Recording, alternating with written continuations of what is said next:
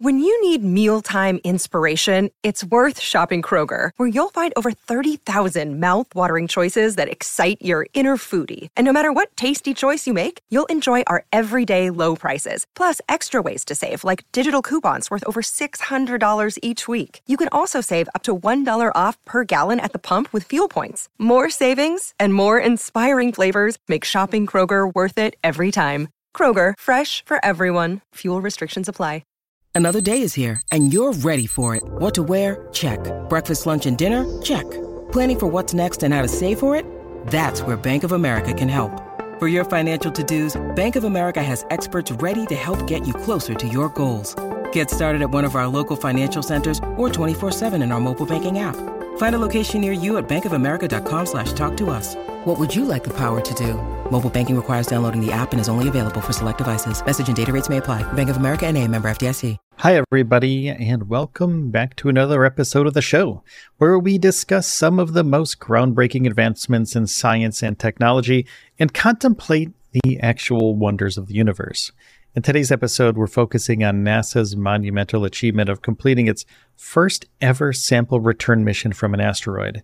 The mission, named OSIRIS REx, sent a science capsule all the way to asteroid Bennu and back, covering a journey of about 1.2 billion miles. Launched in 2016, the capsule re entered Earth's atmosphere at around 27,000 miles per hour and has delivered several hundred grams of asteroid material, offering invaluable data that could help scientists understand our solar system's earliest stages. Now, the capsule from OSIRIS REx spacecraft made its grand re entry into Earth's atmosphere and finally landed in the Department of Defense's Utah Test and Training Range. The landing site Dimensions are about 36 miles by 8.5 miles, who's chosen primarily because of its status as the largest restricted airspace in the United States. This venue has also been used for previous NASA sample return missions such as Genesis and Stardust and the mission involved an incredible degree of precision.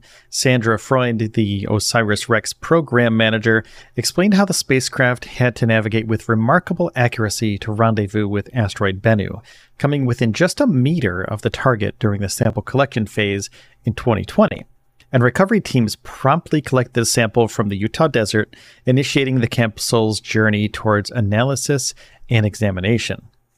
So, why did NASA invest in a sample return mission from an asteroid?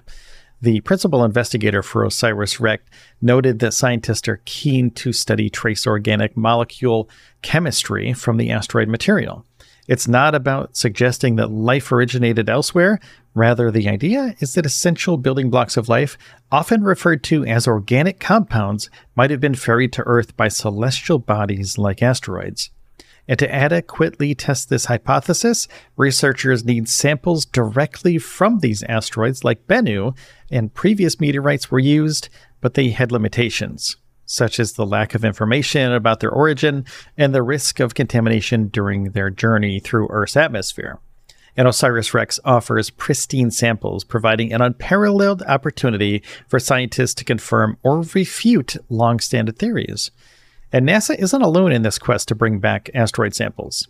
The Japanese space agency JAXA has already completed two such missions, Hayabusa and Hayabusa 2, and the latter managed to return around 5 grams of material from asteroid Ryugu in 2020. And unlike competitive races, researchers say that these missions are complementary, they work together. And both asteroids, Ryugu and Bennu, may look similar with their spinning top shapes, but they are different in size and color. By examining these samples side by side, scientists can gain valuable insights into both the similarities and differences between these celestial bodies. And Lauretta puts it this is not about two separate sample analysis programs, but rather a worldwide collective scientific endeavor.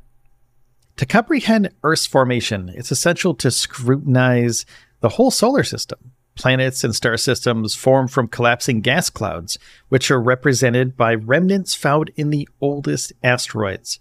An asteroid Bennu is considered to be a snapshot of the solar system's early days, dating back approximately 4.5 billion years. And unlike Earth, which undergoes natural processes like erosion that wipe out the earliest history, asteroids like Bennu serve as cosmic time capsules. They hold the raw materials that predate even the oldest rocks on Earth. making them incredibly precious for scientific analysis. OSIRIS REx has now brought a fragment of this early solar system history back to Earth, and researchers are eager to commence detailed investigations. And after successfully returning the sample, you might wonder what's next for the OSIRIS REx spacecraft. Well, it's got a new mission and a new name OSIRIS Apex. The spacecraft will now set its sights on asteroid Apophis, which will make a close approach to Earth in the coming years, potentially even visible to the naked eye from specific locations. And OSIRIS Apex will be tasked with following Apophis around Earth, providing unique opportunity for additional groundbreaking scientific observations. And as for the Bennu sample, it's going to be transported to Johnson Space Center in Houston. And within an hour and a half of the landing of this capsule, it was transported by helicopter to a temporary clean room set up in a hangar on the training range, where it is now connected to a continuous flow of nitrogen. And getting this sample under a nitrogen purge, as scientists call it, was one of the OSIRIS REx's team's most critical tasks.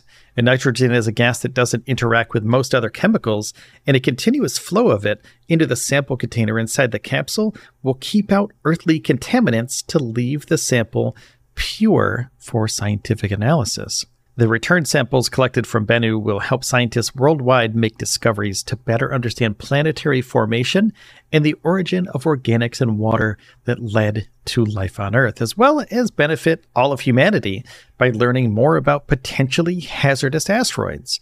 Now, the Bennu sample it's about 8.8 ounces or 250 grams, and it'll be transported in its unopened canister by aircraft to NASA's Johnson Space Center in Houston on Monday, September 25th. Curation scientists then will disassemble the canister, extract and weigh the sample, create an inventory of these rocks, dust, and over time, distribute pieces of Bennu to scientists all over the world. And this delivery of this asteroid sample, which is a first for the United States, went according to plan thanks to the massive effort of hundreds of people who have remotely directed the spacecraft's journey since its launch September 8th, 2016. And the team then guided it to arrive at Bennu December 3rd, 2018. And through the search for a safe sample collection site between 2019 and 2020, and sample collection on October 20th, 2020 and also during the return trip home on May 10th, 2021. Now, after traveling billions of miles to Bennu and back, the OSIRIS REx spacecraft released its sample capsule towards Earth's atmosphere at 6:42 a.m. Eastern Time. And the spacecraft was 63,000 miles from Earth's surface at the time, about one third the distance from the Earth to the Moon. Traveling at 27,650 miles per hour, the capsule pierced the atmosphere at 10:42 a.m. Eastern Time off the coast of California at an altitude of about 83 miles. And within 10 minutes, it landed on the military range. Along the way, two parachutes successfully deployed to stabilize and slow the capsule down to around 11 miles per hour. Radar, infrared, and optical instruments in the air and on the ground tracked the capsule to its landing coordinates inside a 36 by 8.5 mile area of the range. Within several minutes, the recovery team was dispatched to the capsule's location to inspect it and also retrieve it. And the team found the capsule in really good shape at around 9:07 a.m. Eastern Time and or 11:07 a.m. Eastern Time, excuse me, and then determined if it was safe to approach and within 70 minutes, they wrapped it up for a safe transport to a temporary clean room on the range where it remains under continuous supervision and a nitrogen purge. Thank you so much for tuning into this episode today. If you enjoyed today's discussion and want to hear more like this, remember to hit the subscribe or the follow button on your favorite podcast platform. Subscribing is absolutely free and takes only a minute. So please, until next time, stay curious and keep exploring the cosmos and take care of each other and yourselves. And I'll see you in the next one.